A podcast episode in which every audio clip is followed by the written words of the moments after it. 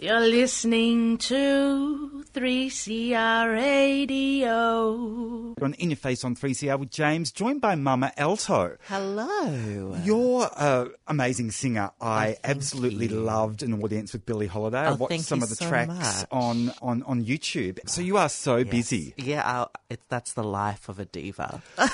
so you betrayed Billie Holiday, and obviously you really connected with her. Yes. Why was that? Well, uh, Billie Holiday has always been one of my favourite uh, Yeah. singers Yep.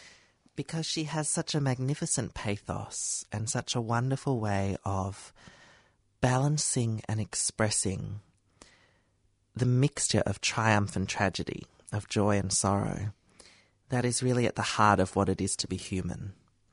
And um, she defied any kind of stereotyping because a lot of people would look at her and as a person who lived in multiple marginalities, as a racialized minority, as a sexualized minority, as a gendered minority, Nowadays they call it intersections. yeah, intersections. Um, of course, the theory from the great Kimberlé Crenshaw of intersectionality. But as a person who lived at all of those different intersections and who would be stereotyped by society, she used her art to resist that and speak back to that in such a powerful way. So not only her musicality I loved, but also that that philosophy and ethos behind the art. But that that was um that was two or three years That ago now. That Chapel. show, It's almost like wonderful. It's almost like you've transcended into into something else now. Tell us how it kind of just fits because it seems to that your upcoming shows are kind of a natural progression from Billie Holiday. I think so. I think, of course, any any performing artist or singer or musician, their they their shows have an evolution from where at the very start of your career you're clinging very closely to your influences or your inspirations, and sometimes, like in that case, portraying them in the theatre. And then as you evolve more, you bring more and more of yourself to it. So it's less about seeing what you relate to in someone else and more about it's like an archaeology of the self, looking at your own identity, looking at what's important to you, and about how sharing that and taking what's on the inside and putting it on the outside to its most most fabulous, most sparkly, most out there, most whatever it is, you know, can then help others. So storytelling is a big part of your Yeah. shows. Yeah, Well, tell us how a- that works. As a cabaret performer who works in the cabaret more now rather than in strictly music venue or strictly capital T theatre, cabaret has this wonderful layered effect where through the storytelling you are on the very surface you're performing the song and you know it might be pretty music or it might be vocal pyrotechnics or something that's great to listen to on a surface level. And then at a level underneath that, you're telling and bringing something of yourself and your life and your identity and your lived experiences into the music. And so audience members might come in and say, oh, this is pretty music, this is great, or this is sexy night out, or I'm enjoying this on that level.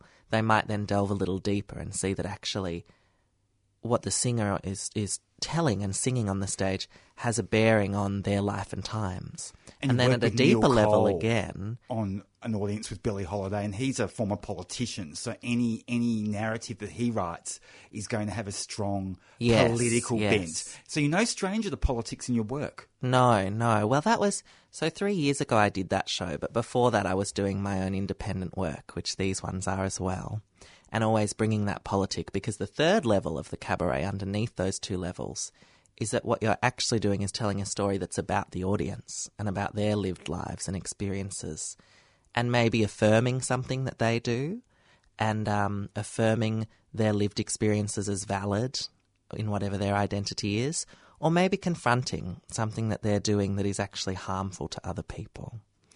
You're working with Miss Chief in the Yes. upcoming show. How'd you two get together? So she's a wonderful pianist, and uh, me and her have been working together now for seven years.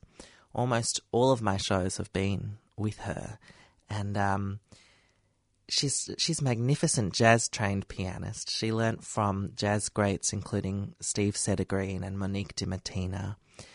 And we met at it was this jam session that used to run. It was this freezing cold brick warehouse in um, in the northern part of Melbourne near Latrobe Street, where all of those old industrial buildings are And those wind tunnels. and those wind tunnels. And it was it was so cold always. And during the day, it was an art gallery, um, this big converted warehouse space. Just all the brick walls had been whitewashed, and and so then they would hang things on them, and it was an art gallery by day.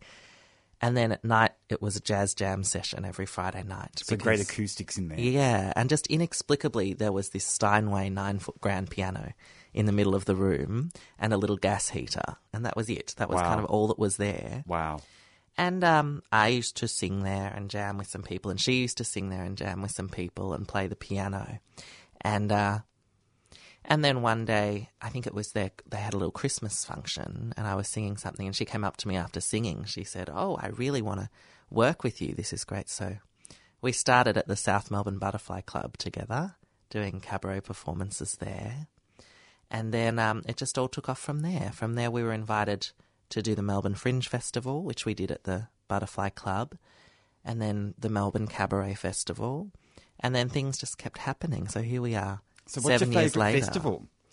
Oh, that's such a political question. It's That's political, how really? Yeah, you know, the politics of selecting a favourite because all of these festivals really have beautiful core teams of people behind them. And I guess it's and it's actually at the end just that. individuals who work so hard to bring to bring these platforms for artists but and I've been very lucky to perform at some really incredible festivals the Melbourne Fringe Festival which the 31st edition of which is coming up this year uh, at the end of September start of October is a wonderful festival the Stonnington Jazz Festival which I absolutely adore um, the Castlemaine State Festival I love that one's Really? fabulous Because that would be kind of like um, old buildings and big wood fires, I would imagine. Yes, but Yeah, yeah. with some of the most contemporary art you could ever and just a sense of history on the goldfields yes. as well. I'm gonna I'm gonna go out on a limb and name. I think I have two favourites. As much you're as everyone else. Wow. as much as all the others will be heartbroken and offended, um, especially if they're listening. um, my two favourite festivals that I've had the privilege of performing at. One is the Marysville Jazz and Blues Festival, and it will be the it will be the third year this year of the Marysville Jazz and Blues Festival. And Marysville, of course, is a beautiful country town which Burnt down. was completely razed down during the Black Saturday bushfires. on that terrible day. And um, when they and the core economy of Marysville was always always tourism um, since the 1930s, and they rebuilt the town entirely after the bushfires, but they were struggling to get tourists to come back, and that was the backbone of this community. So they got together a, a volunteer committee to try and think how can we get Marysville back on people's minds after being shut for business for three years. And they said, what if we host fabulous events? So there's at least one a month, uh, different kinds of events. There's a heritage car rally, and there's a, a five kilometre marathon, and there's. And this was working, this was bringing a few people, but it wasn't really having that wow factor. So they said, what if we host a jazz and blues festival? And we'll invite some of our favourites who we've seen in Melbourne and Sydney and Castlemaine and Bendigo to come and perform in Marysville. So we got invited to play there with another with the we did a Billie Holiday show at Melbourne Recital Centre that I wrote and put together where we celebrated 100 years of Billie Holiday. And one of the people from the committee was in the audience, as well as Miss Chief's family coming from Buxton outside of Marysville. So they got in touch with us and said, Would you come and bring that show exclusively to Marysville? And that will be the only other place other than the recital centre where people can see. So we did that, and it was a fabulous two day festival, heaps of artists from Melbourne and Sydney. And it was the first weekend since the fires that every bed and breakfast, every motel, every caravan park, every hotel in the Marysville region was booked out, which is what it always was. So we've been back every year, and we're going back this October to that. And, um, you know, it's an amazing story of how this community came together and started using art and culture to rebuild their to economy. you know, from the disaster. yeah, so that's one of my favorite festivals because it's so special, you know, and there's a great joy to it of a community coming together, which is what a festival should be.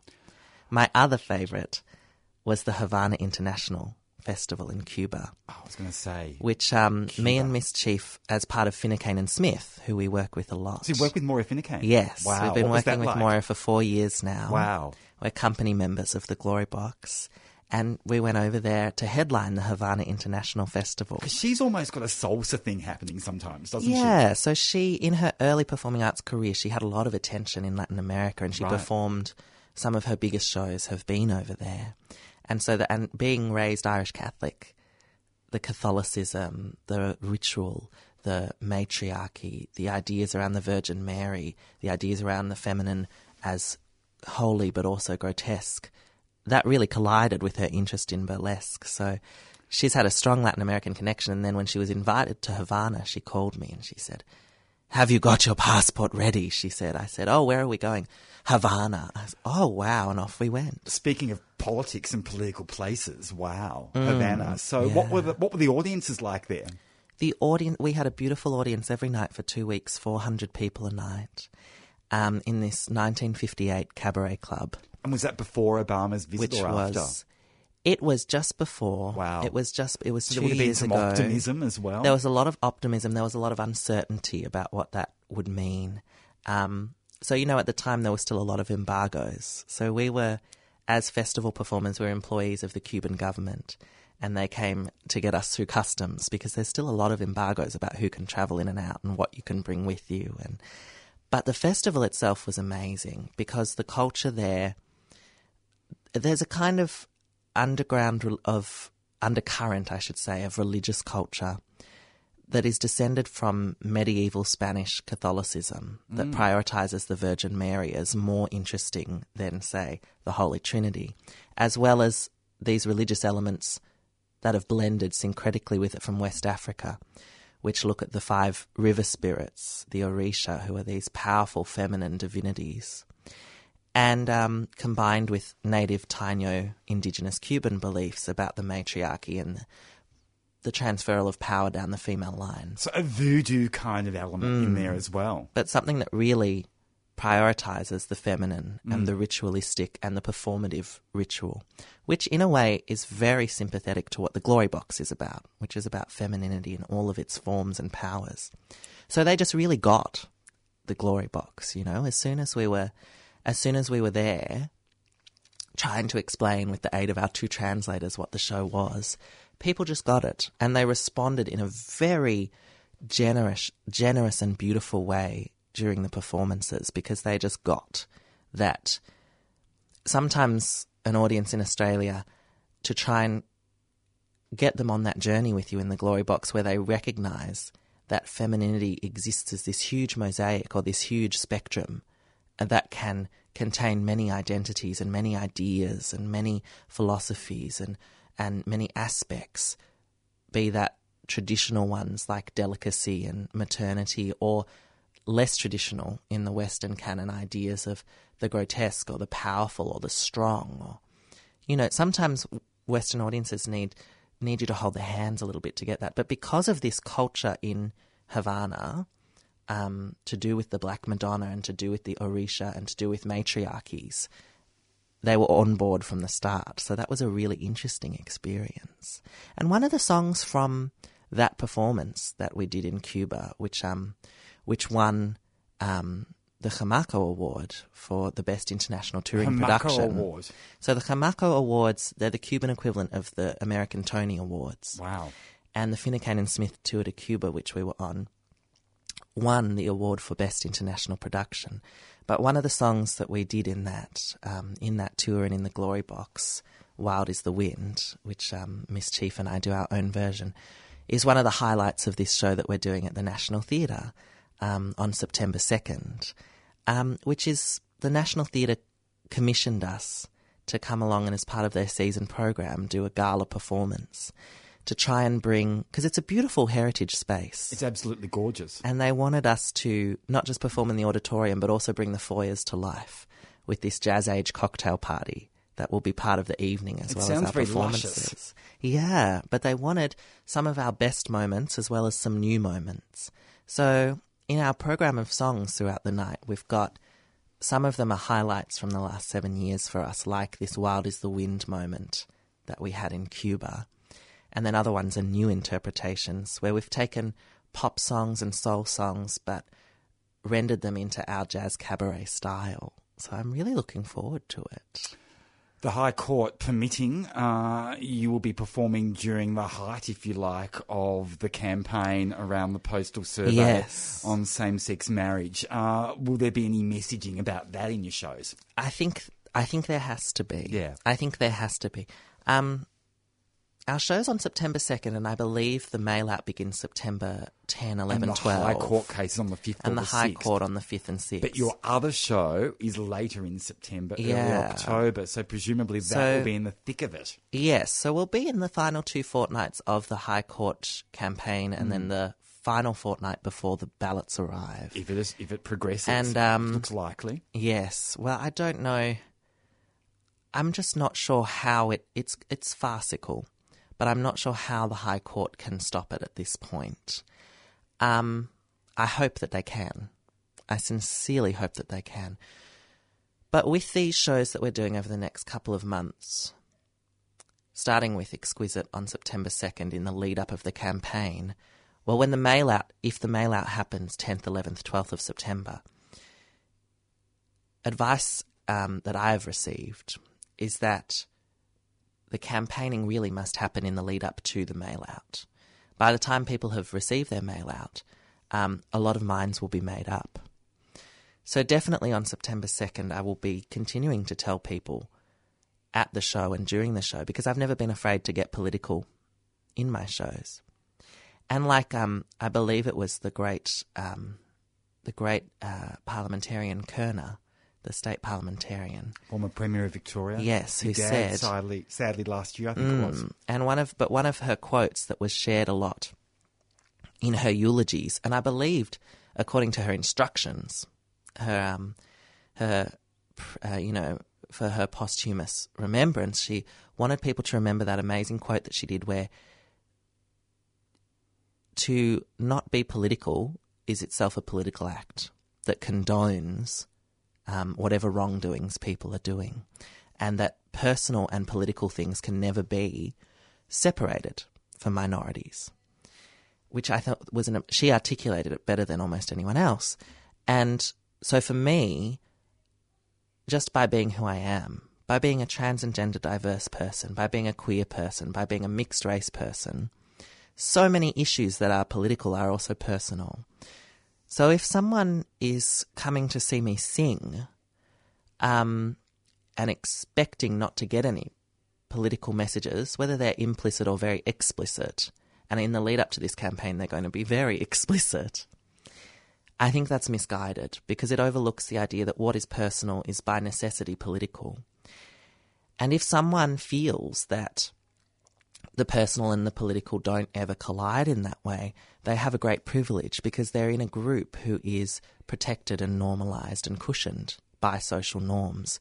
So if they can't see that, it's often the duty of artists to make them see that. You know, people will receive a political message through art much more readily than they might through lectures or protests or someone being very didactic art has a way of opening people's souls up, you know, opening up their rib cages and getting to their heart so that it's a communication between two human hearts rather than a battle of ideologies, something much bigger.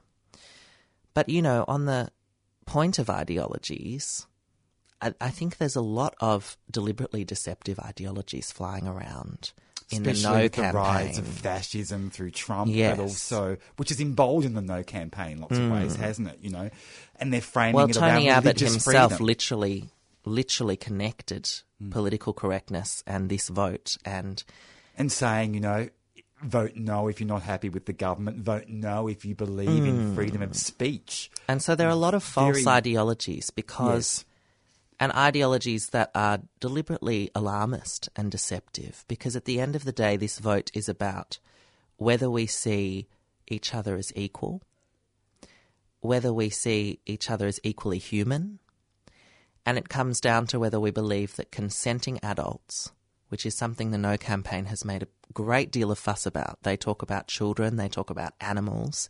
In one widely publicised example, they talked about the Sydney Harbour Bridge.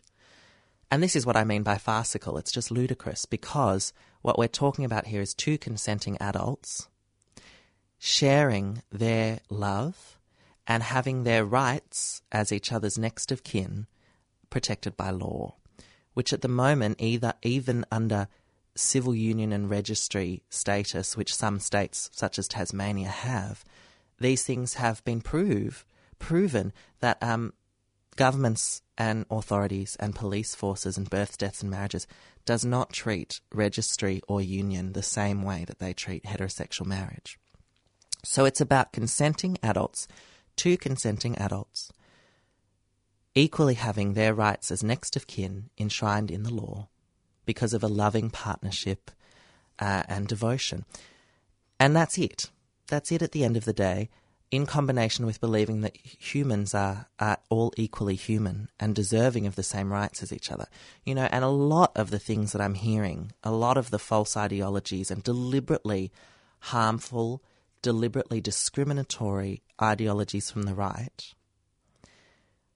Firstly, some of those things that we're hearing, that we're seeing on posters, that we're seeing on social media. The news posters in Melbourne Laneway yeah. this week, that was very alarming. With the incorrect statistics, um, doctored statistics to suit their cause. very alt-right. Firstly, I wonder whether these these campaigns are they actually using the vote no campaign as an excuse to spread hate and terrorize queer youth and push them over the brink, often to their deaths, because there is a part of the alt right, or just the right, as we could call them, for whom it's not a matter of denying marriage rights. They actually want queer people to cease to exist. And they're using this campaign as an emboldened excuse to get that word out there because in no other circumstance would discrimination law in this country or any civilized country allow them to get that message out there. But secondly, what strikes me about these campaigns, these are the exact same things we were hearing um, in campaigns for Indigenous recognition, in campaigns for citizenship rights for people born overseas, in campaigns for mixed race miscegenated marriages. These are the exact same arguments um, that Jim Crow law in the US and that laws here until the 1967 referendum, and even more recent laws here about mixed marriages and immigration. These are the exact same campaign messages that were trotted out to try and prove that people of colour and people born in foreign nations and people who are not white Anglo Australians are somehow automatically social Darwinist hierarchy ideologically inferior to other groups of people. And what should have been a very simple parliamentary process whereby parliamentarians directly represent their constituents in a representative democracy where over 60% of people support marriage equality has turned into a way for the far right dinosaurs who are hidden amongst almost all of the major political parties in this country. It doesn't actually come down to a partisan issue, but several parties who should know better, who should be shining a light on the hill, shall we say, are sheltering these ideas and these people. Otherwise, it would have happened in previous administrations in the last 10 years. We're 14 years behind Canada, and uh, Exactly. scary, isn't it? And so it is actually a way for the far right forces not just to deny equality and human rights to a certain segment of the population, but to advance the ideology that some people are less equal than others. And that's disgusting. So, of course, in in all my upcoming performances, that will be a through thread because how can somebody come and expect entertainment from someone who does not have the same rights as them? You know, it's exactly the same situation as during civil rights. People would pay to see Sarah Vaughan or Nina Simone or Aretha Franklin, despite receiving entertainment from them, would still believe that they were an inferior type of human being. Which takes us full circle to Billie Holiday because that's what hmm. she was transcending and singing about. And that art of, of torch singing, of cabaret performance, is, a, is always about those identity and, and political layers within songs. It's never just about a pretty song, it's ultimately about a form of very open and vulnerable communication. Mama Alto, thank you so much for joining me today Thank on you for having me. People can catch you at the National Theatre Yes. in St Kilda on September, September 2nd. 2nd. And so the show's called Exquisite, An Evening with Mama Alto, because when the National Theatre commissioned us, they went through all of our reviews um, from the past seven years before commissioning us to make sure that we were top quality before they commissioned us. And this word exquisite kept popping up in the reviews. So they named the night Exquisite, An Evening with Mama Alto. And I would love for um for the listeners of In Your Face to offer, if you book online at the National Theatre website um, and use the code Mama Love, all capital letters, one word, M A M A L O V E, because love is what the world needs right now in the face of so much hate. If you use that promo code, you'll have access to your discount tickets at at um seventy five percent off How the market wonderful. price because I want to share the love.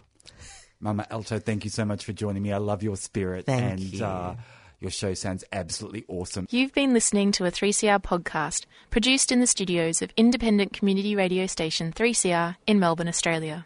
For more information, go to allthews.3cr.org.au.